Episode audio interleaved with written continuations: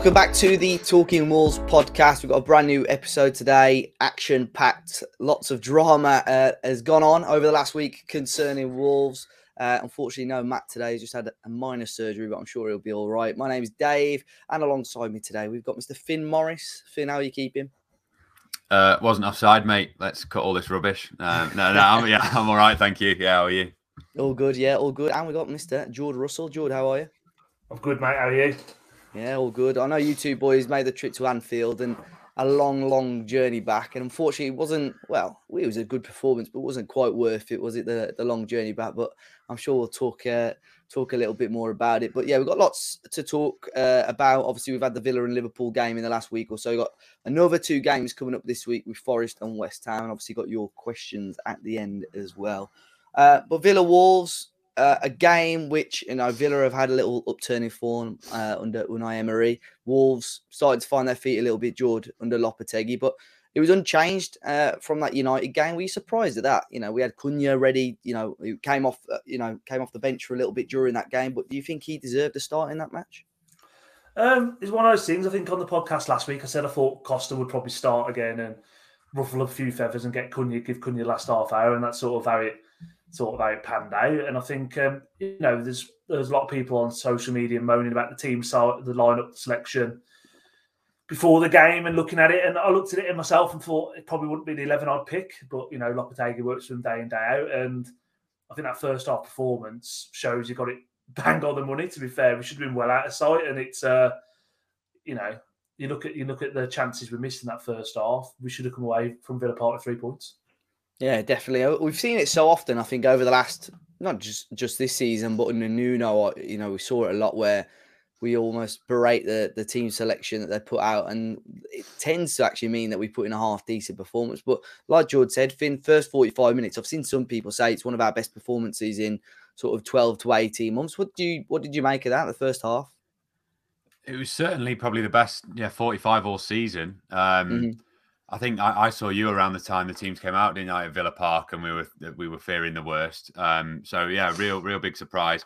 I think with the with that attacking lineup, with not not including Costa in this, but certainly the wingers, I think he's almost splitting the game up into sections. Right, let's almost Nuno-ish. Let's figure out this first half. So Hwang, for maybe he's not as good or exciting as Adama or whatever, he, he presses very well and he's very intelligent in how he moves. I noticed, especially in the Everton game where he didn't play too well, but how he moved around, I was very impressed with, and uh, just very intelligent with it. So whether that's going to be uh, the starting team where it's sort of right, let's get have these three as a, a starting 45 minutes and then go from there. Um, but Podence did more more than just move around well, scored a brilliant goal, and yeah, probably was a was the best 45 we've seen, certainly under Lopetegui and probably the whole season. Yeah, yeah. And the first half, you know, the, the goal was coming, Jordan. And like Finn said, Podence, who seems to be a favourite for Lopetegui at the minute, obviously he's mm. had a little knock, so he may come back into the team this week. We're not sure yet. Um, but it was a, a, brilliant goal, nice one too with Moutinho, and obviously took it really well. Little feint and a, a strike across Martinez. Um, top top goal, one of the goals of the season so far for Wolves, wasn't it? Yeah, absolutely. It was just well worked, well manufactured. Um, obviously, come back out to Podence and it's just really quick feet. I mean, he sold Douglas Luiz for a hot dog, and then it's a great finish. It was like a finesse finish on FIFA, just right in the side net in. Uh, Martinez didn't move, and it was we were well on top at that point in the game. And I think the only thing I can say is, um, you know, I think I think if we'd have got in at half time, two three nil up, I don't think any any Villa fans would have been complaining about that mm. first half. I think I think I've, I've, I've spoke to Villa fans saying they were embarrassing, they were poor, they were this, and actually, you know what? I think sometimes he's got to admit like the team, the other team were just very good, and we were very, very good in that first half, as good as anything I've seen. Like the only only time this season I think we played as well as that in 45 minutes was Tottenham away. And again, yeah, we took our chances, and you know could have been two three up there, and you know we, went on and rude those missed chances and lost the game. But um, yeah, I can't knock that first half performance, and uh, just just a shame we didn't come away with the three points. Yeah, it's been sort of a gradual improvement. I think even the Everton game under Lopetegui, yes, we won, but there were time, you know, some elements of that game where we were a little bit sloppy. United we were better. Obviously Villa first half, and obviously the Liverpool game as well, which we'll we'll talk about. Finn, a lot of debate still about Diego Costa, who led the line in that game, didn't play any part in the Liverpool games, had a little bit of a rest. Um, but a lot, yeah, a lot of debate about him because obviously he's not producing the goals at the minute. But as a lone striker leading the line, he got a little bit of praise after that Villa game. What, what did you make of him?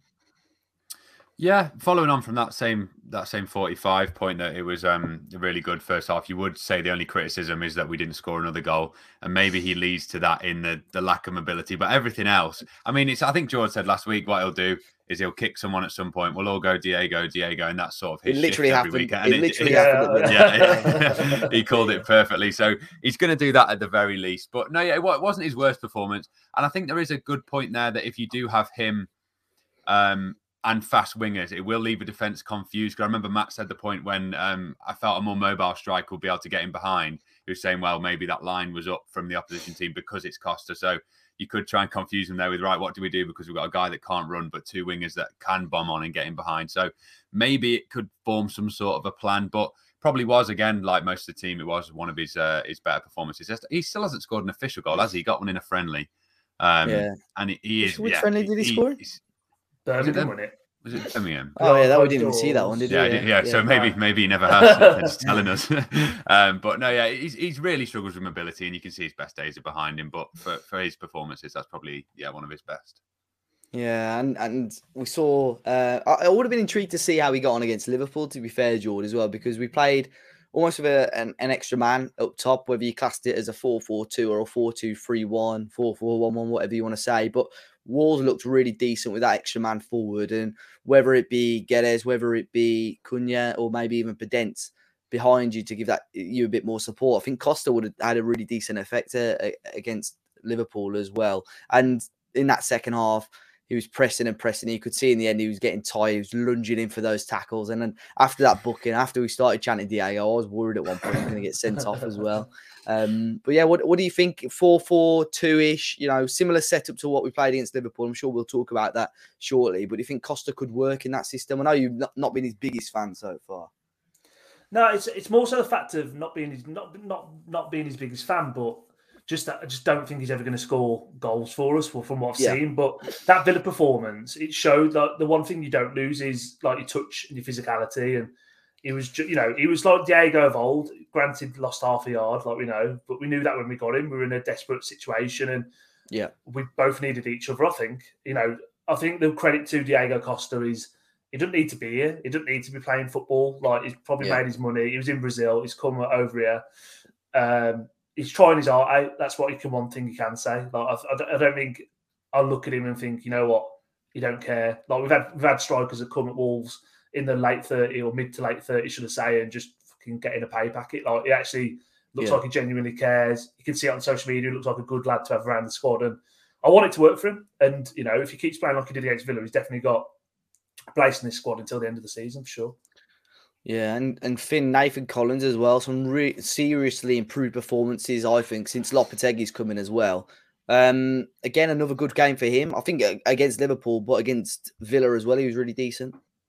Yeah, what a week of performances for him. I, I think I've never really been that too like critical of his defending. There hasn't been too many. Oh, has there? I'm trying to think. Maybe I've wiped them out. but well, the Everton game anyway. It was just his distribution that was poor. He was relatively solid defensively. Um, and he seems to have added that. He's got even better. He's rock solid the last two games, but also hasn't made any ricks with the with the passing. There was a few in that Everton game that were awful. So all round, yeah, I didn't know whether we'd have to even go into a three to sort of rescue the value of a player that we had there because he was looking so shaky in a two. But thankfully, touch wood, the last few games he's looked really, really solid. Yeah, and on, on the flip side of that, George, second half Wolves I think it happens naturally, especially when you're desperate for points. Started playing a lot deeper. Um, Villa obviously coming on to us a little bit more. We got away with one or two chances, but the goal came from from what I thought it would have been. I don't want to direct the whole blame on Kilman, but obviously he went sort of wandering forward and lost the ball, and that left a, that gap in the defence, and that's where Tyrone Mings' ball went through to Danny Ings. But Kilman, the last I don't think against Villa he had a, a, great performance. Me and Matt mentioned it on the review, and a couple of people had sort of pulled us up on it because he cleared that one off the line. But he got caught out at the end for the Leon Bailey chance as well. I don't think he's the same player in a two as a three, and I don't think he's the same player without Conor Coady there, like breaking and barking him and telling him where to be positionally. And that's just that's just what I see. I always thought, you know, uh, you know, I'm a big fan of Collins. I've been even he's been getting stick, and I, I think that Collins is the better centre half out of the two and have the better career for sure. Um, I just think Kilman needs a bit of guidance around him, someone to like sort of drag him into position a little bit, and he looked comfortable in a back five, like say with Coady there, giving him mm. instructions mm.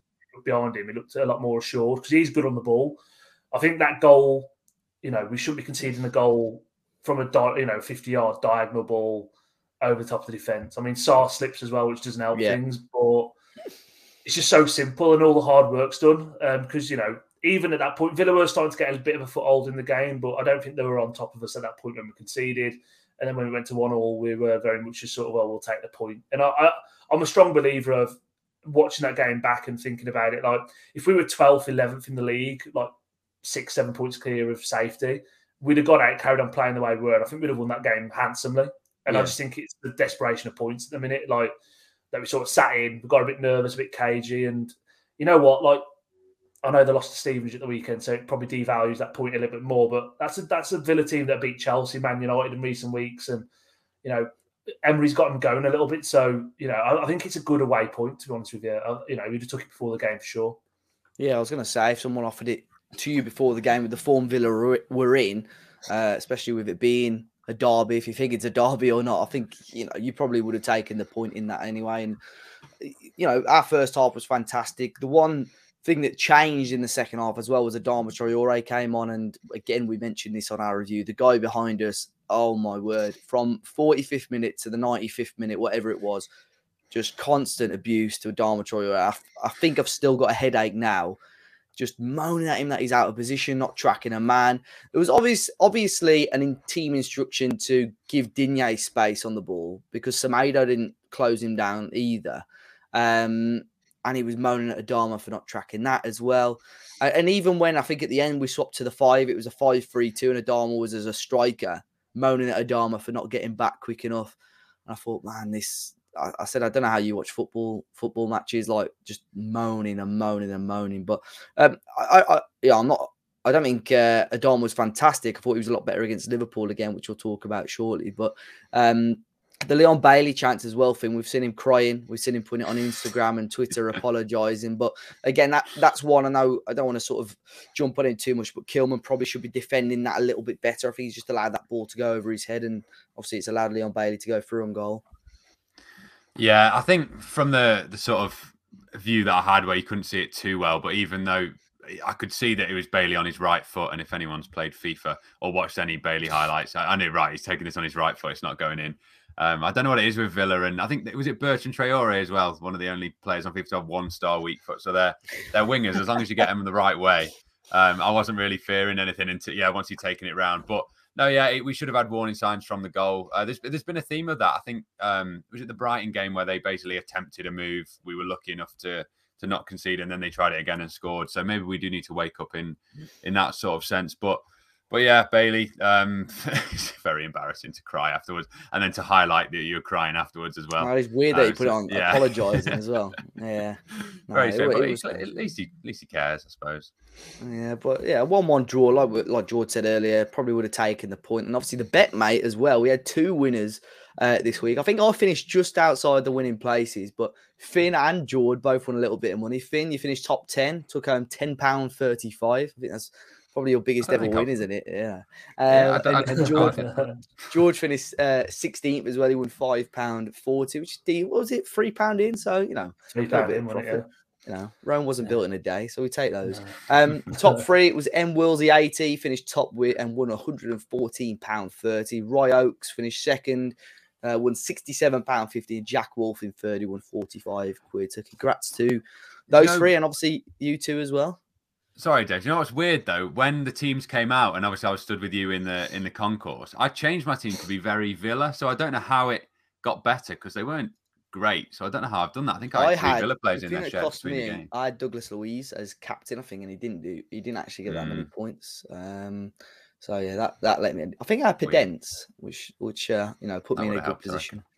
But yeah, yeah, we'll come on to the uh, West Ham game and BetMate pot shortly as well. But of course, on Saturday, late kickoff, FA Cup third round, Walter at Anfield. Uh, Liverpool seemed to be a team that we play quite often in the FA Cup, lads. But it was nine changes to the team. George, we didn't know how Lopetegui was going to approach this, especially with two important games this week as well. Forest in the quarter final of the cup, and obviously West Ham, uh, which you could class as a six pointer. But the, I think it's almost, oh, I'm not going to say luxury, but sort of the beauty with this current Wolves squad is that there is a little bit of depth there in, in some senses. And then even if you rotate, it's still a fairly strong team. But nine changes against, I would say, at the moment, a full strength Liverpool team. What did you think? Um, I was glad we went as, and I say we were semi strong, but I was glad as we went as strong as we did because it's obvious that, you know, Klopp with Liverpool season at the moment then he, well, it's a, it's a competition they must see as winnable. I think he wanted to do it in one game because I know they've got Real Madrid very soon in Champions League as well. He don't want to replay. And I think when they yeah. come to uh, Molineux in a few weeks, they're going to end up playing like the Carabao Cup side that they took to Villa with about 14 and 15 year old lads. Hope so. Yeah, let's hope so. Um, but yeah, I was quite happy with the, the team. Like I say, it was, you know, I wasn't expecting anything. It was a bit of a free hit, and I hate using that analogy, but it was just look, Forest's a bigger game, West Ham's a better game. Yeah, you know, and and I think that sort of showed a little bit in our approach because I think if if we're going up in the in the league at Anfield, we'd probably play a little bit more rigid and a bit more reserved. But I do think that that's the best way to play against these top teams, like Liverpool's and Man City's. Is you almost need to trade punches with them and play up the pitch a little bit because I think if you just sit in, they've got that much quality, they, will pick you off and they'll beat you three four nil anyway. So I think if you just play twenty yards further up the pitch and sort of press them in and that's the way to go about it. And we took the game to him when we could take the game to him, and it was very successful large parts. Yeah, I thought you know we did. You know, we pressed them well, and I think, like you said earlier, Finn, in regards to to Hwang, you know, I know he sort of didn't play in that first half, but I think having those players that pressed quite well, and even Adama, I thought, you know, had a almost quite a disciplined performance, you know, for his standards as well. Um, and that rewarded us as well because Liverpool were making sloppy errors. We didn't have a huge amount of the ball, but obviously we got our first goal from their mistake when we were pressing, and Alisson just plays it straight into the path of of Guedes, who has to tap in. But I've spoken to a couple of people about that, and like in the stands, you almost couldn't believe what had happened. No, yeah, it was um, it was weird because I think Raul had gone had gone down just before, hadn't he? And then you sort of yeah. you see we weren't given the free kick, which was expected, um, and maybe foreshadowing sure. things to come. Um, and then the ball rolled back to Alisson. So it, almost as a fan, you do have your eyes on the game, but you're almost right. Okay, balls with the goalkeeper. I'm out check with my mum or whatever, and then all of a sudden, people are jumping up. They don't know what's happened. I knew from a YouTube wise that it wasn't Raul that had scored because he must have been on the floor. So I was like, well, it, it wasn't him, but I'll still still celebrate regardless. And yeah, I, I, we um quickly got replays. I think out of context football had got it on pretty sharpish. So that was the one that was going around the fans of him just throwing it straight to Guedes um, as like a funny moment share. So everyone was loving it then, but yeah, no one had a clue. It was really, really weird celebrations. I think the, the other two goals were celebrated much more, um, yeah, much more vigorously. Um, but yeah. yeah, it was a gift of a goal. Um, but you've got you've got to be there to score it, and we're, we're very rarely against the top top teams in their box from a goal kick. So it's a reward. Yeah, they, they they were a little bit sloppy. There was the one chance earlier. I think Matip took a little bit too long on the ball, and Guedes was unlucky, sort of, to, to trap the mm. ball there about six yards out again. But I think it shows, and we talk about these players coming to a different country and almost trying to get this confidence up. About two minutes later, Joel Guedes picks the ball up and looks up and has a shot from about 30 yards, which troubled Alisson as well. I think sometimes players need that, don't they? Just a goal to get that morale and confidence up. And Lopetegui hasn't really given them, him the opportunities as of yet. Uh, but performances like that will, you know, give him something more to think about, won't it? Yeah, absolutely. I think he he is a confidence player. You can see that in his demeanor and his, you know, people keep saying he's a bit moody, like his arse. I just think he's a bit of a confidence player. And when he scored his goal, he was like a like Bugs Bunny, wasn't he? Just all around the pitch. And uh, yeah, like you say, he wouldn't have took that shot on before Christmas, put it like that, in the Bruno Lage team. And uh, I thought he had his best game in a Wolf shirt again, playing in the position where he was for Valencia, where he got his uh, goal contributions, and that's probably where you'll see the best out of him. And I think that him and Cunha together that could be quite dangerous, you know, like from a from a forward pressing point of view, and it allows you again to get up the pitch a little bit further. And you've got two quick people that are pressing the ball rather than Moutinho and Costa, who again intelligent footballers, but not not the most nimble of people. Mm-hmm. Yeah, and it was a shame that we obviously didn't weren't able to hold on to the league until half time. I mean, I can't take anything away from the assist from Trent and the finish from uh, Darwin Nunez. I I picked out the poor clearance from uh, Nathan Collins. I thought that again, not taking anything away from the, the rest of his game because I thought he was good again against Liverpool. But I think the clearance has got to be a lot better because Trent is completely on his own on that side of the pitch as well. Maybe that was part of Collins' thinking. I don't know if it's a miss kick, but that's where it goes straight to. Um, when I blamed Collins, and a lot of people agree with me, Matt sort of jumped on me and said, no, that's Dexter Lembikisa who's got to be stopping that. But I think you could, you know, you can p- point at a, number of players. But like I said, it was a top, top goal from and Darwin Nunez. Um, second half, though, a lot of drama. Um, we saw obviously the Salah goal. This one thing again is such a grey area um, because when when I saw the replay, I said that's got to be offside because obviously Toti, yes, he's headed it, but Salah's in that offside position. So obviously it goes down to do you think Toti's header is deliberate or not? Probably is, and he's absolutely cocked it up. But at the same time, he doesn't need to make that header if Salah's not stood behind him. So what again in the in the ground was there any indication that it could be offside and what's your overall thoughts on that goal um yeah I, I, mean i've seen several rules since about how in the premier league rules it says it has to be the goalkeeper to then make them back on side but then liverpool fans digging out an fa rule saying that it if it's deliberate as you say it can then make him active again or whatever um in the ground because you're so low down and so far away from it there wasn't too many protests. I mean, not even me, the most cynical of fans. I mean, I've seen that Neto goal ruled out for offside at Anfield. I've seen so many dodgy decisions at Anfield, and to be fair, I wasn't even that bothered. Like to to first viewing, uh, I didn't see anything. But then once you look on social media and the word starts to get around that he was offside, and I think there was a goal. Was it the Nations League where it's something similar, but Laporte? It wasn't a header away. He like went to to uh, slide tackle it, or it might have been a header. I can't remember. And I remember thinking at the time that's a ridiculous rule. I think it was it Benzema, and possibly playing France at the time. Um, and yeah, that's one of the examples of it before. I think there's been another one since as well. But it is a ridiculous rule. You've seen everyone within football say that shouldn't be a goal. I think I was listening to Talk Sport this morning. There's two former footballers saying, yeah, that shouldn't be a goal. Danny Murphy as well. If anyone's going to back Liverpool on match of the day, I think it's one of those ones where I think if the later one hadn't happened, people wouldn't be crying too much because technically you can say, well, it's in the rules, but the, the rules are stupid. It's one of those. But I think with the build up of things and like Andy Robertson putting like studs through Adama's eyes, I think then people start to build up the narrative. So that one on its own, I could have maybe stomached. That's that's all right for Anfield for us. We normally get dodgy ones and that. But yeah, it's just a real grey area, and we were unlucky on on that one at least it wouldn't surprise me to see the that rule changed or reworded, you know, in the near future, as as mm. always. But yeah, there were, there were a lot of people. And we benefit from it. That'll be when it changes. Yeah, yeah, exactly. Yeah, but even Robbie Fowler said um, yeah. that one shouldn't have counted, and the one that we scored, scored, or you know, that wasn't given, uh, should have counted. But there's been um, a lot of debate, and I, yeah, like like you said, I watched match of the day after the game, and I think it was. Uh, obviously Danny Murphy was a really surprised to hear from, and Stephen Warnock as well. Um, but Danny Murphy in particular, really surprised to see him back in almost, you know, the wall side. But um, yeah, it, frustrating to concede that that goal. Um, but George, the big one, obviously the uh, well, not quite that big one yet because we'll talk about the equalizer first. But mm, two mm. subs combining for this one, um, you know, combining really well. Obviously, Matheus coming off the bench and and and Hwang, and I know we're all desperate for subs, uh, you know, for new signings and so on at the moment. But I think in the attacking areas, Wolves have got some I know the goals aren't quite free flowing as of yet, but we've got some serious depth there um, in those wide areas. And if you include Aït-Nouri in there now, who I, thought again had a top performance, even as a, a more attacking player. Uh, but good to see players come on and make a difference. And, and Cunha and Hwang, I thought looked quite bright in, in parts of the second half, and obviously got that goal.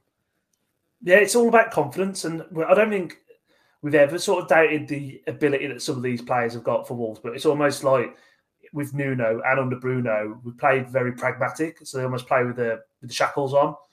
Um, and it seems like Lopetegui's just given them a little bit of license to go out there and express themselves. And I think that I think I read something of Lopetegui when he was at Sevilla, and I could be completely wrong. But like he doesn't see subs as subs, he sees them as almost like finishers, like what in rugby, what they do. Like you bring people on for the last 20, 25 minutes just to come on and just cause carnage and havoc and chaos and just, you know, just go on there and just, yeah, there's no structure, just go on, play your game, fluid, and just run yep. at the tight defence. And you can see that a little bit with the change with with Traore when he's been coming off the bench and all that sort of stuff. Like you can sort of see, like he sees them as finishes rather than moving parts. Like Plan A, we'll swap the personal in Plan A. Um, yeah, like I say, it was a great, great link up by Hwang and Cunha. Good ball back by Cunha, and Hwang's got a little bit unfortunate. Um, he's had a lot of stick from Wolves fans, myself included, in the past. But I'm just glad to see him playing with a bit of a smile on his face, and he deserved that bit of luck as well. And um, I think he's a different player coming back into this Wolf team from the World Cup. And uh, so far, I've liked everything I've seen from him from the start, and and you know coming off the bench as well. Yeah, I, I agree. You know, I gave him a lot of stick. People know that as well. But I think he's almost this sort of, you know, fingers crossed he can continue to improve and continue to get on the on the goal sheet. But we've seen it, you know, it's taken him just over 12 months. He's learned the language quite fluently now as well. You've got someone in Cunha who speaks, you know, German, where Hwang spent a little bit of time as well. So he's gonna get that those, you know, friendships, relationships, and you know, we saw that on the pitch as well. And I, I like that the fact that, you know, I think that's what you almost you want subs to do sometimes. You know, they've come on against sometimes defenders that have already played 60, 70 minutes. You want them to come on and just run riot. Um, and I think sometimes on the flip side of that, sometimes that's an issue for Adama because I always think it takes Adama maybe like 20, 25 minutes to sort of actually get into a game. So when he comes off the bench, it's he's not as effective as I think some fans will want him to be. But you know, even the 70, 70th, 80th minute against Liverpool, you know, he caused some, some real problems as they were pushing on to try and mm. get a winner. But we will come on to that controversial moment now where uh, I think it was Cunha, didn't he have a shot saved or blocked and it goes out for a corner, whipped in by Nunez, headed back out a couple of times back to Nunez, who whips it in, deflects into the path of Toti Gomes, who scores a nice little back heel, shirt off, abs out, and then somehow Finn, the flag ends up, you know, the lino puts his flag up. Now, I was saying to you like before the game, and people who listened to the review will know I was sat at home questioning why on earth the flag would be up. Surely Toti wasn't offside. He wasn't. They didn't have any angles of the Nunez, uh, you know, where Nunez was stood. So if I was confused at home with all those replays, Finn, I'm sure uh, you and Jordan at Anfield were equally as confused with what was going on. Yeah, I'll, talk you through it, but just stop me when I've been going on for too long or whatever. Like, right. if you start getting bored, um, or if I start getting too heated, because I knew, like, even on the day I tried to calm myself down after the game, but I knew I'm going to have to talk about this again. So, like, I may as well save all my energy for this. So, in the ground, yeah, we've we've all gone mental, um, and then a few people see the flags going up. A few people, it took a good 20 seconds for them to realise the flag had gone up, and I think someone's just put out footage tonight on Twitter that I think the ref was about three or four seconds after the goal. He actually decided to put his flag up. So we had those few precious seconds of thinking that that we'd scored the goal, and then yeah, people start to realise. A lot of people were adamant because the original thought is right. It's Gomes. that's people think it's Ty Gomes that's offside, and like I just knew he no he wasn't no he wasn't. There was a guy that was had filmed it behind me. I'd filmed it myself, but didn't think at the time. The guy behind was then we were all watching his screen like it was flipping cinema. We're all lined up and we watch it, we go right, no offside there, no offside there. Every touch, Toti's onside. Um, so we're like, okay, sound, this is going to be given. You wait two minutes and bang, um, offside. So we're all we've got literal video evidence in front of us. Toti's never offside there. So then you go to Twitter and people are going, "Where's the offside? I can't see." There was literally a point. It's in my video that I've put out. I went on Twitter and it was Lee Westwood, the golfer, Chris Hughes from Love Island, and Ravel Morrison all going, what on earth has just happened there? And I thought, right, if it's getting golf, Love Island, and League One footballers involved, it's got to be like a bit real big decision to sort of cross all these genres. Night with or something like that, you know. Literally, so thought, right, yeah. so there was, yeah, there was suspicion straight away, and then it started coming out that it was Nunez, but then I could also couldn't think there's no way he was offside because he was quite, he was much deeper. So yeah, everyone's just no one really knew, and then it's more or less when you get outside the ground that it's coming through that they didn't have an angle to prove that Nunez was offside, but we all knew ourselves that he wasn't offside, and then you just think we've been robbed, and then you get out the ground and see people filming. Hey, up the refs told the linesman to put his flag up, so you're in this sort of like sequence of events where the VAR can't prove the linesman wrong, who didn't even flag in the first place because he didn't see. So it looks like the referee, who especially can't see, has ordered the flag. I mean, there's probably dialogue there saying, "Oh, I'm not sure, just put your flag." Like it, it looks yeah. more corrupt than it probably was. But when you add all those things up, it's just you can't even say, "Oh, yeah, unlucky there." It just, it's just, oof. yeah. Sorry, George, you go. I'll, I'll stop myself. um, no. Yeah, I think for me, my initial reaction, I saw the flag, and I just thought it's got to be Nunez because of just how quickly it all mm. happened. It seemed the ball seemed to come back out to Nunez quite quickly from the corner flag, and I just thought, well, he's got to be offside because I think I saw on Twitter like people are actually saying the offside rule is stupid for the corner taker because how can he ever be onside when he you know, if you take a call off the pitch, so how can he actually ever physically be onside anyway? So I just thought that happened, and then I'd messaged on Twitter, I think in our in our Twitter group or WhatsApp group saying like, because I knew Dave and Matt were at home, just like, what's gone on? And there's a few like I didn't look at my phone again then, and I got out of the ground and I had like 64 WhatsApps, Twitter messages, um, images, videos, like what the what the what the fuck's going on? It's corrupt. It's this. It's that. And I'd like maybe I'm naive. I'd like to think that it isn't corrupt. Like you know, I just think that with VAR, the principle of VAR is good, but it's almost like unconscious bias. It always seems to go in the way of like these bigger teams to get those decisions. And I think it's unfortunate that the the angle's not there in terms of the angle's not there to disprove that Nunez was onside. However, if that goal goes in at the Kop, they ain't putting the flag up. Yeah, there's no way. There's no way the flag's going up. It's just mm. right. If he's offside, VAR will give it offside. But it's just a fact of he's put the flag up. The linesman can't see it for all that bodies of players to be 100 percent definitively sure. If you put the flag up as soon as the ball went back out to Nunez, you'd no one would probably argue the toss. You go, well, he's come, he's literally just took the corner. But it's the fact that the phase of play's gone on, the goal's gone in, the linesman's running up to like sort of the halfway line for the kickoff. Then he's put his flag up. Then it looks like the ref's sort of pointing and gesturing to him to put the flag up. It's just all this yeah, like I say, maybe I'm naive. Maybe I just think you know football's not like that. But it, it's it's sick, isn't it? it? Really does stink. And again, the third round of the FA Cup, it doesn't matter. It doesn't really, you know, I, I'm bothered. I'm pissed off. But if that was us, you know, meaning us staying in the Premier League or not, or winning an FA Cup final or not, I'd be absolutely livid. Like absolutely livid. Um, so we still don't have any no one's come out from like the PGM MOL, isn't it? The referee yeah. union say why. I think that referees, and I know that people have been saying it on, you know, I think Carragher and Neville have been advocates for it for a long time, but I think that's just because they want the drama on Sky Sports is.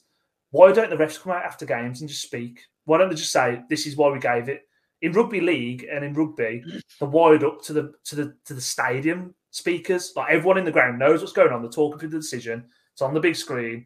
Everyone knows where they stand. NFL's the same as well. They'll have booth reviews. They'll talk about it. Cricket, you know, Snicko, all that sort. Of, like literally, the technology is played in front of you, and you can and the talk through the decision, and you can hear it at home or in the stadium.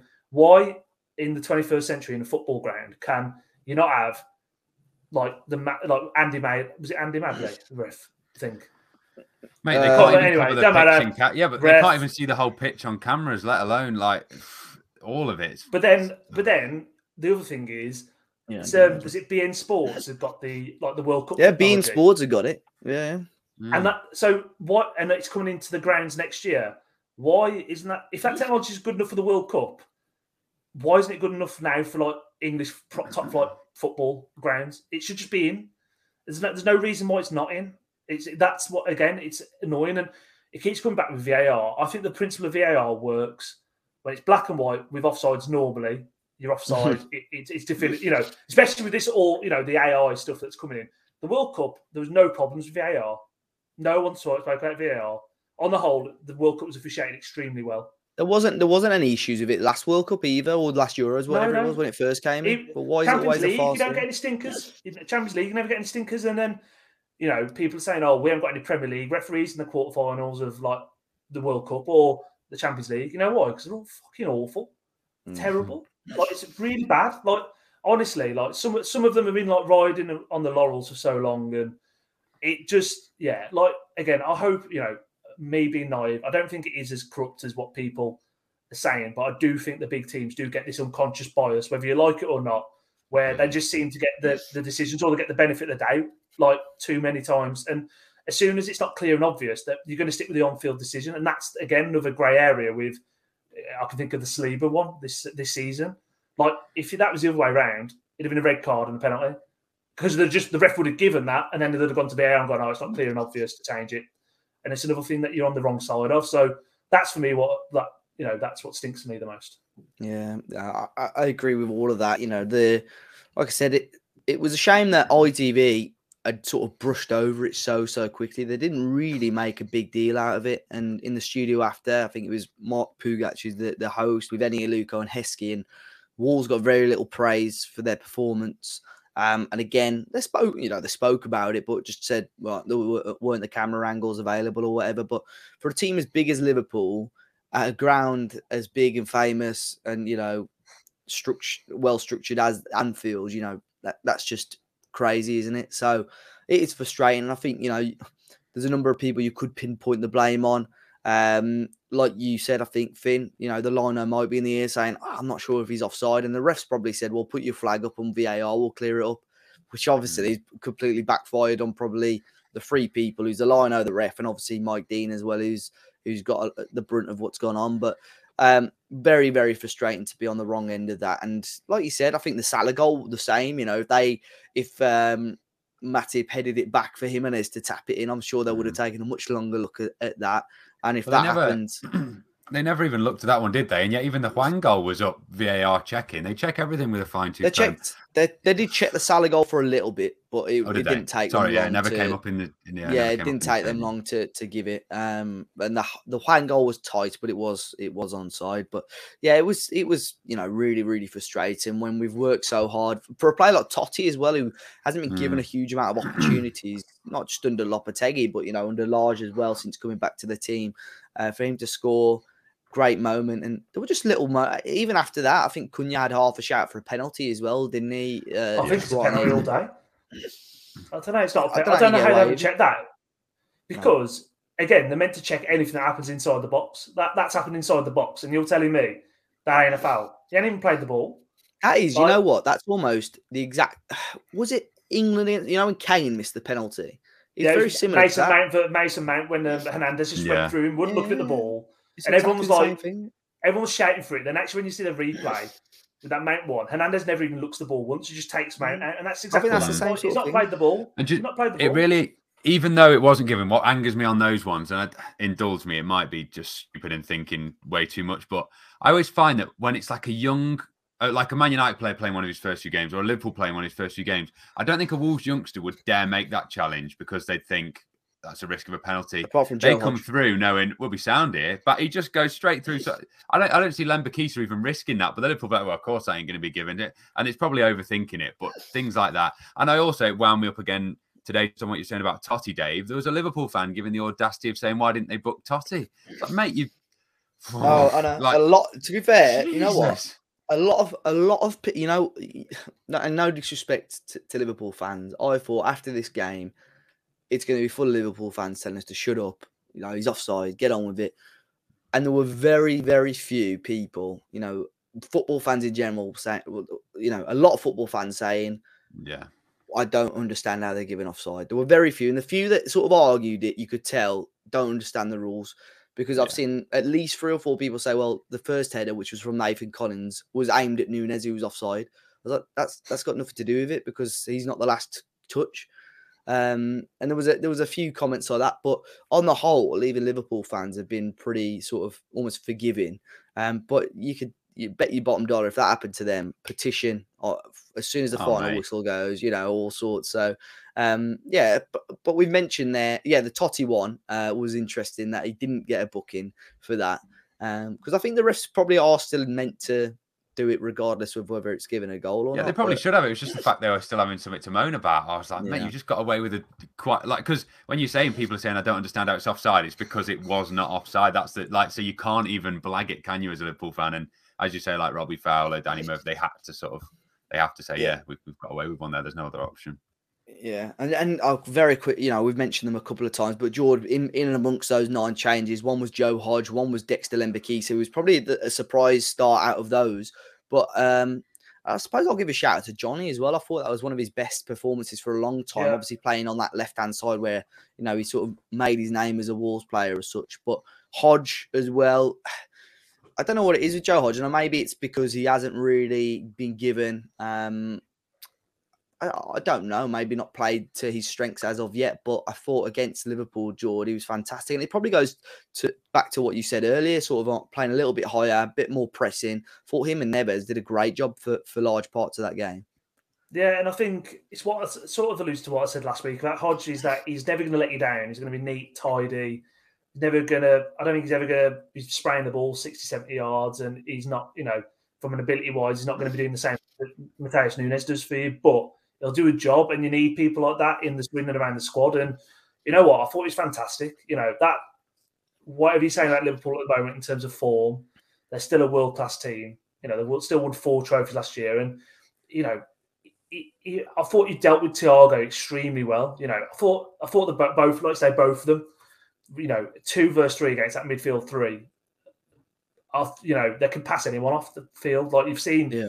world class midfielders go to Anfield and shrink and get swallowed up by it all. And yeah, uh, hats off to him. You know, fantastic performance. It, it was um, you can't knock any of them. Johnny as well. Again, last week we were all saying he was finished. He had a very solid game against against Salah, but he needed that. He did need that performance, and it was nice. Mm-hmm. You know, he got the captain's armband as well, didn't he, in the second yeah, half? Yeah, towards the end, yeah. Mm. So, I think I think um, Lopetegui gave him his debut for Spain, didn't he, in the Nations League when we beat Possibly, them as well. Yeah. Yeah. So I think, like you know, he's someone that Lopetegui's, you know, knows Johnny as a player and he likes him and rates him. And I say, for me, uh, again, rightly so, he's been criticised this year despite the bad injuries. But I would love nothing more than Johnny to get back to his old form because, like I say, he's one of my favourite players in this Fosun era. Yeah, yeah, and mm. you know, Lembikisa, like I said, he's earned himself a new contract, and you know, if somebody had told me that Cody Gakpo didn't get in the Liverpool squad for Saturday, I probably would have believed him because he had very little opportunities, and I thought Lembikisa did a pretty good job on him as well. And if we can, you know, like I said earlier, Aït-Nouri played a bit, bit further forward, really sort of starting to shine a little bit. You know, if you class now Aït-Nouri maybe as a forward, and you've got Johnny and uh, Hugo Bueno as your two left backs, and maybe Lembikisa and Semedo as your right backs. I think that right back position still got a couple of question marks over it, but you know, mm. slowly but surely, the Steve Davis effect of bringing in some of these younger players has had a massive impact on our squad depth in, in, in a good way. So, yeah. I mean, fair play to him for that. And obviously, we, we always want to see some new transfers, but if you can take advantage of your own youth system by giving these players a chance, yeah, then, you know, fantastic. He did play so, Nunes in the number 10 for like five games, though. So, you got Steve Davis. Oh, yeah, no, very true. No, it wasn't. It was Scott Sellars. We saw the clipboard. It was Scott Sellars. He's not interested. Yeah. Steve Davis. yeah, but uh, I mean, Nunes came on again, and um, we did mention him against Villa. I thought he had a good game against Villa, but against against Liverpool, I mean, that was a come and get me. Fans weren't excited before; they probably were. You know, after that little cameo, weren't they? So, you know, let's just enjoy him whilst if if if Lopetegui can continue to get the best out of him and if we if we what what do you think, lads? I mean, actually, there's a question at the end. I think I'll uh, yeah, I'll leave it till the end. Of The question I was about to ask sure. anyway. But yeah, Wolves are into the hat for the uh, for the fourth round anyway, lads. Brighton, draw tough draw, isn't it? Away as well. It's probably one of the worst draws you can get right now with the form they're in. Um, yeah.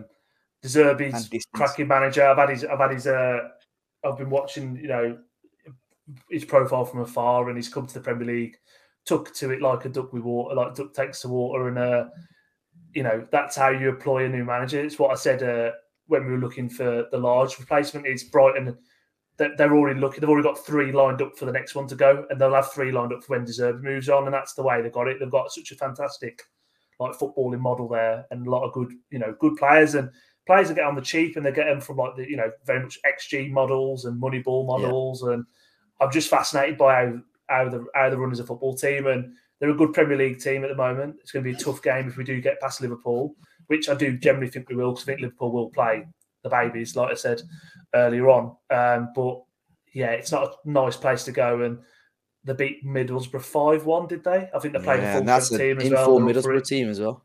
Yeah. yeah, they're, they're a problem at the minute. They're a good team, and you got to you know you got to treat them like one. It's going to be as tough as you're going to get in that fourth round, I think.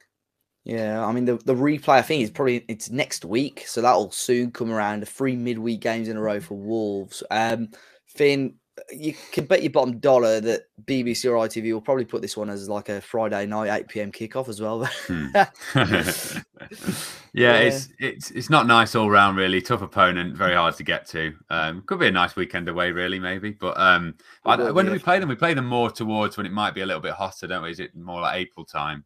Um, oh, in the league, I thought you meant in the cup then. Yeah, in the league. Sorry, yeah, yeah, for, yeah. To, to pinpoint a beach day in Brighton, I might do the the second one rather than that one.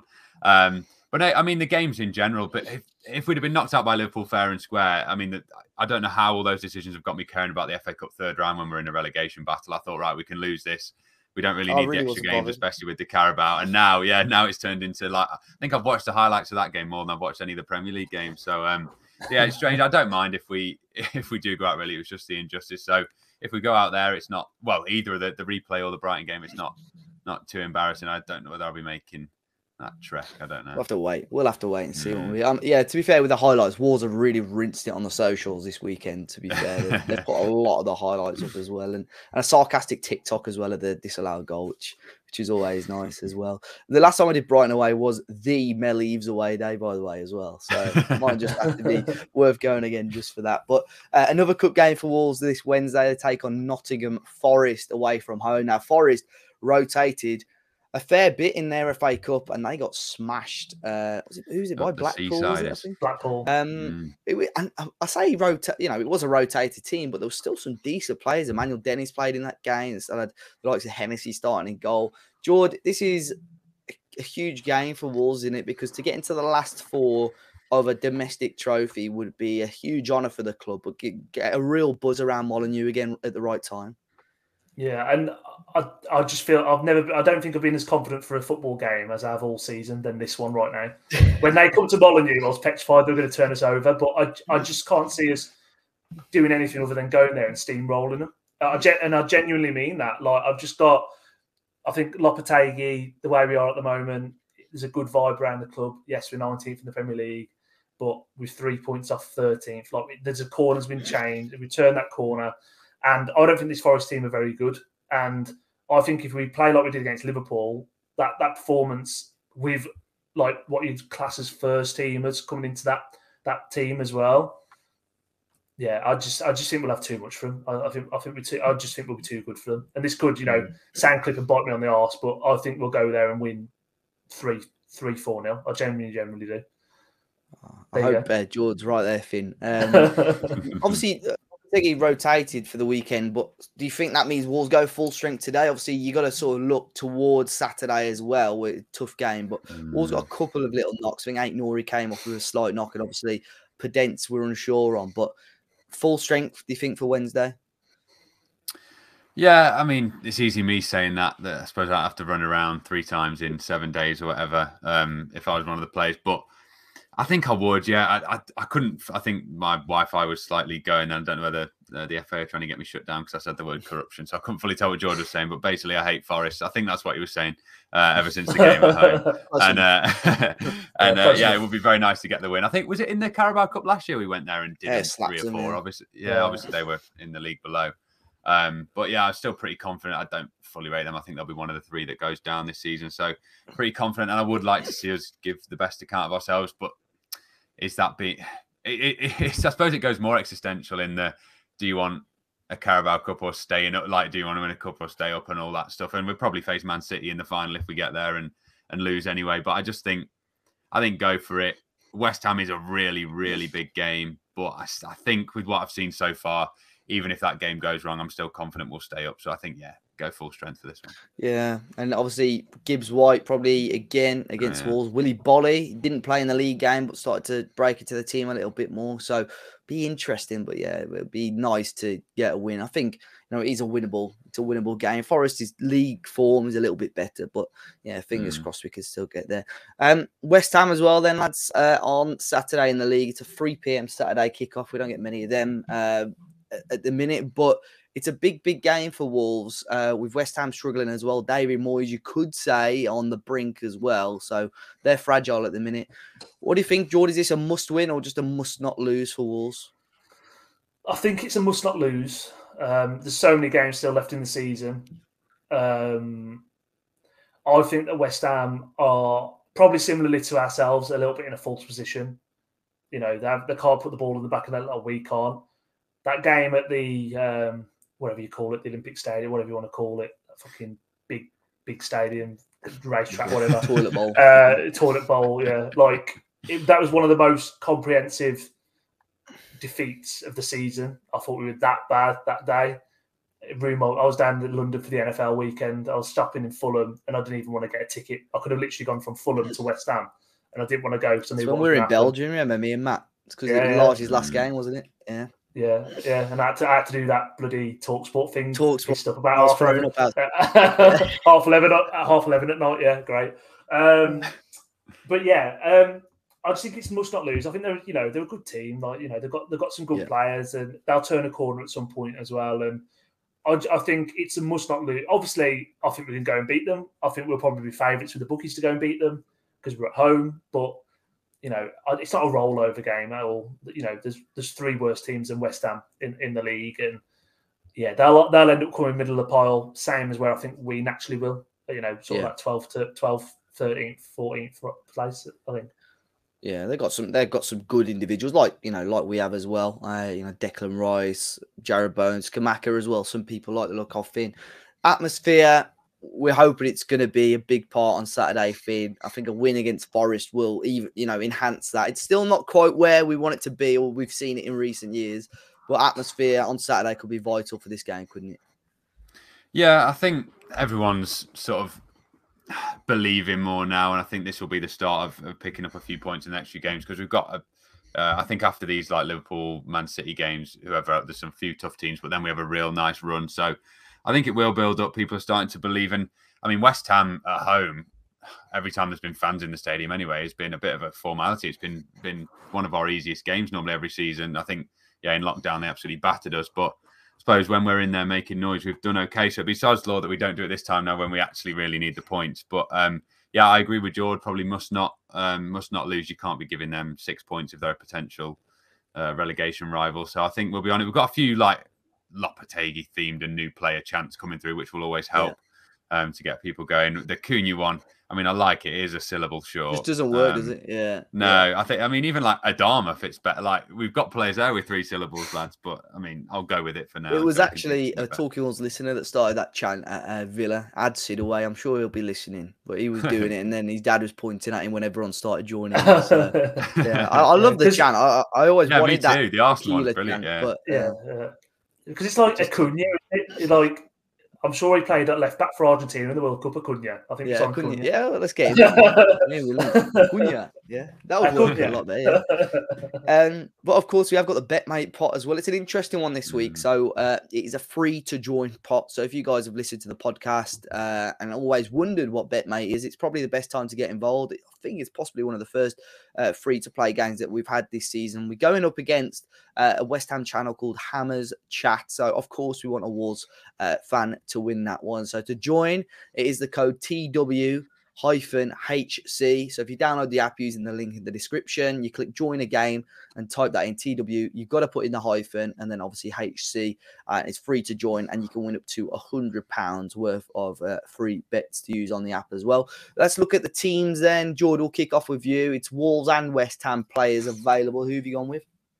So I've got a bit daring this week, captaining a defender, but I think it's because he'll play further up the pitch, and I hope he does get nice. a start.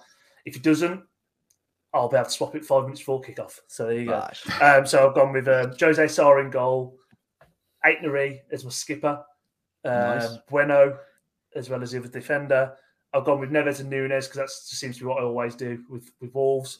Yeah. Um, and then I've gone Jarrod Bowen and Hwang Hee-chan. Um, a little bit in terms of with my success on BetMate recently, it's actually picking strikers from the team that you don't well you're backing against winning, but actually picking a winger to get a lot of blocks and interceptions, oh, yeah. and that's sort of where the points come in. So definitely would be my advice is pick a winger of a team you don't fancy as your mm. as your um, default player for the other team. Finn, go on. It looks like you've got pretty wall strong as well, haven't you? Yeah, you can tell that, like I'm saying, with good feelings around Wolves. My other, my last team was full of Villa, and now, yeah, very, very Wolves. I might change that based on uh, George's advice, but my, my West Ham player of choice is Paqueta, just because I saw that he's on pens now and and does get stuck in a little bit, despite being a very flair player and a little bit further forward. So that was sort of taking my mind there, but I might change to to to George's tactic because he is absolutely smashing it. So I might change my Semedo to Aït-Nouri as well. But for now, I've got Sá, Bueno, and Semedo vice captain Nunes, and then Paqueta, and then I've got Hwang and captain Cunha, which also may change if he doesn't start as well. But that is the beauty mm. that we've got a long time to uh, to change the team. But I think I might have a major reshuffle, but that's it for now. And I'll kick myself if that gets gets money or whatever. So at least I've got video evidence of being a genius if it does. yeah, I've gone with again Wolf Strong as well. It's amazing what a couple of weeks mm. does, lads, uh, to our thinking and team. I've gone with Sá in goal. I've gone with Semedo, and I've gone with Aït-Nouri. Similar figure to you, George. That you know, if he plays further forward, uh, you got the chance there.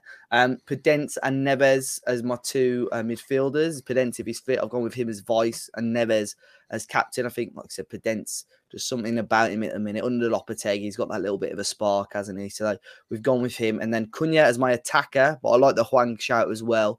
Uh, and I have gone with uh, Scamacca as the striker. Um, but I think Jarrod Bowen's probably the man that's going to get a bit more stuck in. So yeah, like George said, five uh, up till two fifty five p.m. to change your teams. Uh, the code is TW-HC. If you're signing up for the first time, if you use the link in our description and use the code TW10, you'll receive a ten pound uh, in free bets once you play your first paid pot. And obviously, it's UK residents only. T- uh, 18 plus, and please do gamble aware, lads. We'll finish off today with the questions. Thank you for those who sent their questions on uh, Twitter. We're running fairly uh, tight on time, but we'll uh, see uh, how we do. Bib, uh, who is obviously um, a contributor towards Talking Wolves. Uh, George, you've already answered this question as part of your thing, but who do you see as the better centre back, Max Kilman or Nathan Collins? Nathan Collins all day. Uh, I think I think um, there's a bit of recency bias in that, but secondly as well, like he, he came with a bit of a profile when we signed from Burnley. I, I was an admirer from him from probably January last year, watching him. Uh, even though Burnley went down, I thought he was brilliant when he came in. Uh, Man United were tracking him. Um, I think he will go on and well, I hope he stays at Wolves for a long, long time. I know there's still people who got a few doubts in him, but for me, you know, he's 21, he's a centre half. They don't normally hit the prime till like the 30. Like he's going to make mistakes unless you're an absolute Rolls Royce. Like you don't tend to peak for another nine years or so. And that Liverpool performance, I think he made like 21 interceptions or clearances, and you know he had a fantastic game. And I, I just think he's, you know, he for me he's the better player. And I think you know from an international point of view and standpoint as well. I know Ireland are absolutely gash, but he'll probably go on and make you know get over 100 appearances for Ireland as well, 100 caps as well. That, that's how good I think he is, or could be. Yeah, Finn. What what about you? See, I'd, I'd agree. I'd say Collins now, but I think Dave, this might be this year's Trincao. Do you remember last year the Trincao debate where one week we'd say sign him, the yeah, week after we'd yeah. say don't sign him. I think the Kilman Collins. I think we should ask this every week and see how much I flip flop because I think it's been Kilman at some points this season. I'm now back to Collins. So I think yeah, I've gone either way a lot this season, just like the yeah the Trincao to sign, not to sign. But at the moment, Collins has got the shirt. I think. One of the questions I was going to ask earlier, um, this is from Juicy Fruity on Twitter. Do you feel, George, that we should stick to the 4 4 2 that we saw against Liverpool on Saturday? Yes. I think hmm. it's quite undervalued in terms of, you know, talk about 4 4 2 in, a, in, a, in an English or British football team. It's almost like people think it's just put the ball forward, get it to the wingers, and put the ball in the back of the net. And it's it's different to that. I think it allows you to play, like I said, a little bit further up the pitch. I think Atletico Madrid have been fantastic at it for many years under Simeone. You sort of can play quite compact. You can sort of pack in and tuck in if you need to.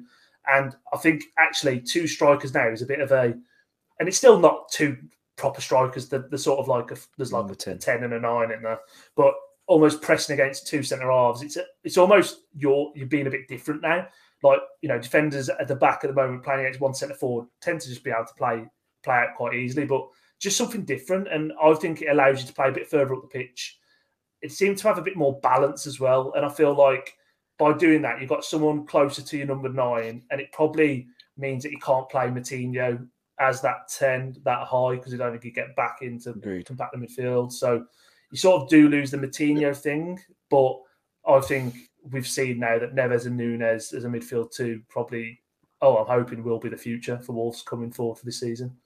I hope so as well. And and and like you said, with the two there, I think even against Liverpool, we saw one having some more options up there, but two, I think like when Jimenez was pressing, they turn around and try and pass it back, and almost Guedes is there, or vice versa. You know, mm. you're adding an extra forward player to press alongside your two wide players as well.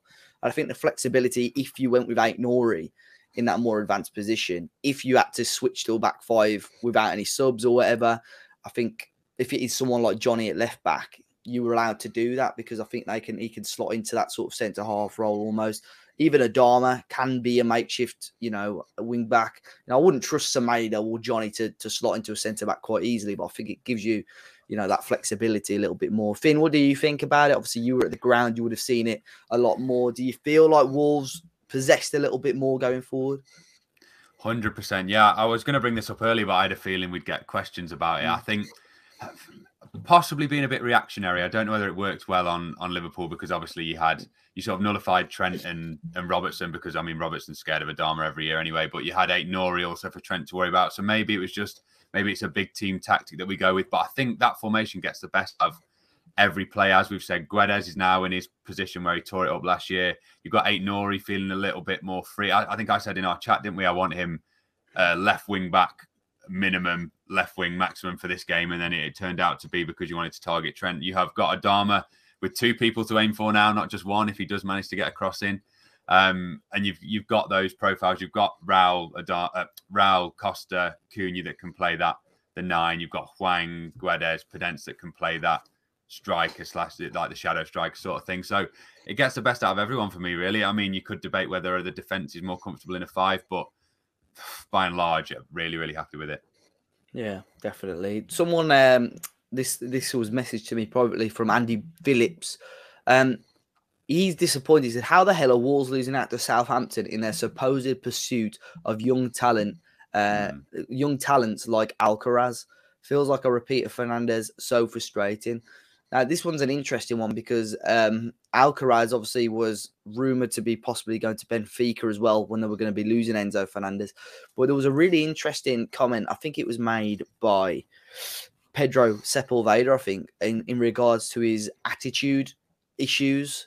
Now, we've seen, especially more over the last 12, 18 months, in regards to how Wolves are trying to get certain players of certain profiles and not just as a footballer behind the scenes as well. And that's most probably, if Wolves' pursuit was real, that is something I think they would have strongly considered. So I think it's not just about what they're about on on on the pitch as well, because I think for the fee that is set to go to Southampton for is affordable for Wolves. Um, but obviously, right now, you know, Lopetegui, we don't know. Might have had a conversation with him behind the scenes, so I think that's the one. Any of you boys worried at the moment about lack of signings? I know. I mean, I've sort of bigged up Jordan sort of depth over the last sort of 10, 20 minutes or so. But I, I, suppose we still want a few faces, you know, more faces through the door. And a lot of people still pulling Matt Hobbs up on his comments of that he will try and get one or two more through the door. Yeah. It's just like what that what that question was there about supposed pursuit yeah, of him as yeah. well. Like we never no one ever said we were after him. Um, so you know, may may not have been true. Uh, yes, we want we want more new players in, hundred percent. I feel like actually sort of going to that 4-4-2, it probably means you probably don't actually need another midfielder as much as you do if you're playing a three, because yeah. you've got cover there. You've got Hodge, Moutinho, and Boubacar Traore when fit to mm-hmm. almost play. You've got five going into two there. Um, yes, we do need more profile of player. Yes, we are still in a bit of a sticky situation, but I think with Lopetegui, you can tell he's after the right players. Like I've got so much confidence in Cunha's going to come good because he was like literally got him before the window, 52 million quid. You know, that's well, it's a lot of money for any club, let alone Wolves. Like, but he, you know, I think the club will back him. If Lopetegui goes, that's my man, I want him. I think the club will go out and go and get him. Like, I don't think money's going to be out of the equation. I think mm-hmm. Fosun are shit scared of going down, like they probably should be, because their investment will literally plummet. So they're going to have to double down. But I just think if you get in two or three 30, 40 million quid players. And again, I'm not sure we'll spend that again on anyone, but I'd rather get quality over quantity. And, you know, you're looking at Southampton, like, I, I think with some of these players, like they've got Cletter Carr, who's been linked to the Premier League for three years. Orsic been linked to the Premier League for like three, four years. It's like they're just in a position where they just need people because I think they're, they're really struggling. And like, really, do you think do you think Orsic or fucking Coletta Cards and Nathan Jones signing? Like, nah. no, like they're going to come into the club and go. And the same with this fucking this Argentinian. He's going to look at Nathan Jones and go, "What the fuck have you done? Like, you managed Luton, great. Like, you know, we will. He got a ten percent win record at Stoke. Like, I just won't worry about who Southampton signing or all these other. Just worry about Wolves. Like, if if Lopetegui wants someone, he'll go out and get him. I'm pretty sure of it. Mm, yeah, definitely. One player that has been spoken about this weekend, Finn, as well, after his 11th goal of the season is Fabio Silva. GM Dub says, is recalling Fabio Silva an option? If so, what do you think about it? Definitely. Well, well, it's not an option in the contract, but we'd it's have a, to buy him back. Yeah, it's yeah, an, an, option if we cough up enough money. Um, yeah. It's crazy that we're in a position where we have to buy back our own player um, for an extra six months. How we've even got into that, I'm not sure, but definitely an option. I mean, we all said 20 goals minimum, didn't we? If we're getting to the halfway point in the season, and he's on 11, he's he's he's he's basically there. So he's impressing. Um, probably if you are you going to have two as I just named there? You've got sort of three players that can play that number nine role. If one goes out the door, then maybe look at it instead of risking a like a separate signing. I don't know, but definitely an option. It just depends how much. If you're going to have your pants pulled down on your own player to get him for another six months, and if he's developing well, then maybe not. But definitely an option if we're if we're struggling. Mm, yeah, he's doing okay. I mean, I've seen certain. You know, Anderlecht haven't had a great season. They're sort of mm. eleventh, mm. I think, in the league right now. Lost again yesterday, despite his goal. Um, I think he's just. It'll be interesting to see because I think the one praise that Anderlecht fans are giving him is his work right off the ball at the minute, pressing and mm. so on. And I think with the way Lopetegui's sort of trying to play at the moment, it would be interesting to see. But I think George probably best for him to stay out in Belgium, isn't it, for the rest of the season at the minute? I would say so, yeah. And I think it's one of those things, really. I think we all want new signings. We'd all like Fabio back because you know we haven't been putting the ball in the back of net. But for me, again, I'm looking at it probably a little bit more in a pragmatic way than I, I probably would be, or other Wolves fans is. If we come 17th this season or we come 12th, it's a it's a write off of the season anyway. So mm-hmm. you know why ruin why why call Fabio back six months early for him to sit on the bench and maybe come on bit part player potentially. Like there's no there's no value in that for anyone. So mm-hmm. I think a short term striking option is probably the way to go for this season because I do think that Raul probably, if he likes it or not, will be going by the sounds mm. of it. Yeah, I'll be interested to see if that's in January or in in the summer. But um, yeah, fingers crossed we see some more transfer rumours over the next few days, lads. But that does bring an end to today's episode. Lots has been spoken about. I'm sure that we'll speak about a lot more as well next week with two massive games, Forest and West Ham coming up. Um, so as always, guys, thank you very much for joining me. George, if people wish to follow you and find you on the internet, where are you?